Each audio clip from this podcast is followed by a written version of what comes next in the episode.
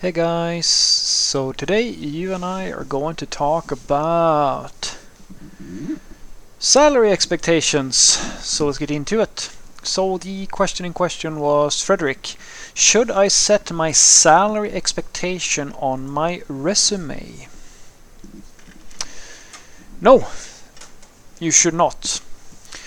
The reason being very simply that it's not actually relevant when somebody looks at your resume in, uh, to know kind of upfront how much salary that you are like sort of requesting because usually there is a range and that is like the first priority for a recruiter is to figure out do you fit the sort of profile that we might be looking for? The second thing is that they reach out and then you can have the conversation.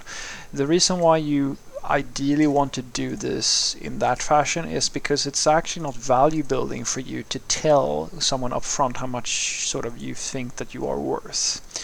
Because it can really only damage your chances of getting like a fair price depending on the region. Because as an example let's say that you live in a poor region and you set a price based on your understanding of the market in that specific area well then all of a sudden you might be recruited from some place in the world where they're actually very wealthy and you're sort of in a weaker negotiation position if you're saying that yeah you're sort of expecting that sort of money because the price that your services are worth are valued at is usually contextual. It depends on where you are how much you should get paid.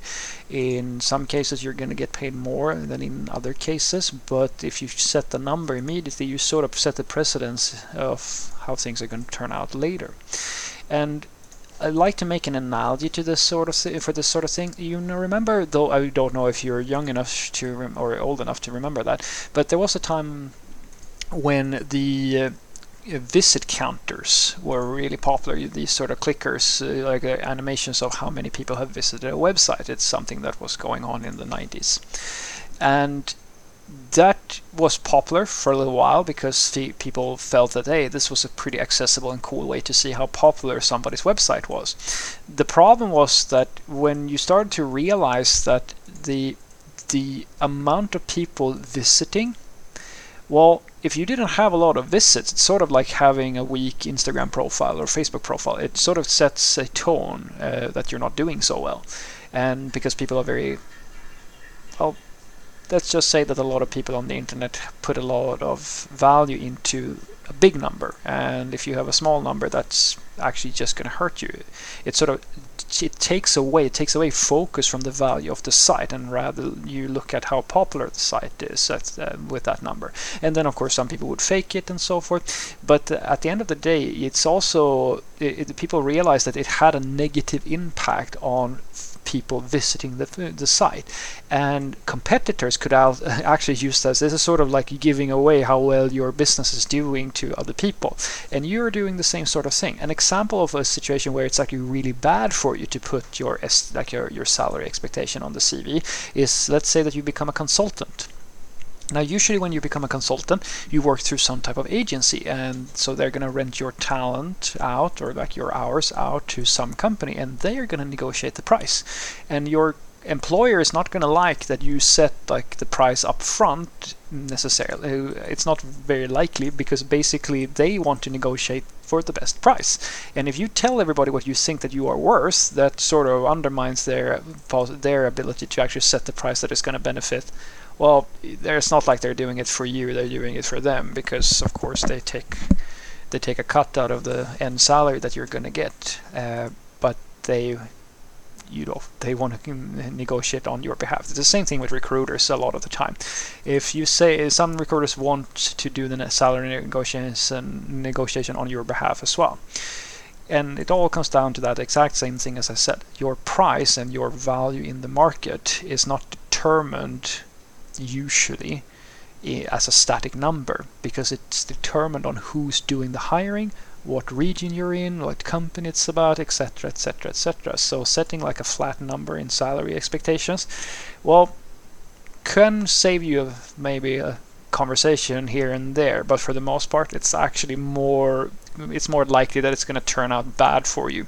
And in in some cases, might actually be interpreted as a little bit presumptuous because you're basically saying that, hey, I'm worth this amount, etc., etc., before people have even had a chance to evaluate you, etc., etc.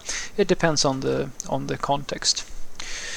So, what I want you to take away from this is that no, you should not set your salary expectations on your resume because you, the expectations on salary and so forth, it sort of depends like what people are willing to to offer you and so forth is usually a little bit of a private matter because some companies, I mean, some recruiters are like really like they're going to try to delay even telling you who they're recruiting for and salary expectations and stuff like that until you sort of proven yourself etc etc because any type of information that they leak related to how their hiring process works is going to well, it potentially it's going to affect their. I mean, it can have a negative effect on the recruiter. It can have a negative er, effect on the company if you're getting one price and other developers are getting other prices. They don't know. They want to control the information, if that makes sense.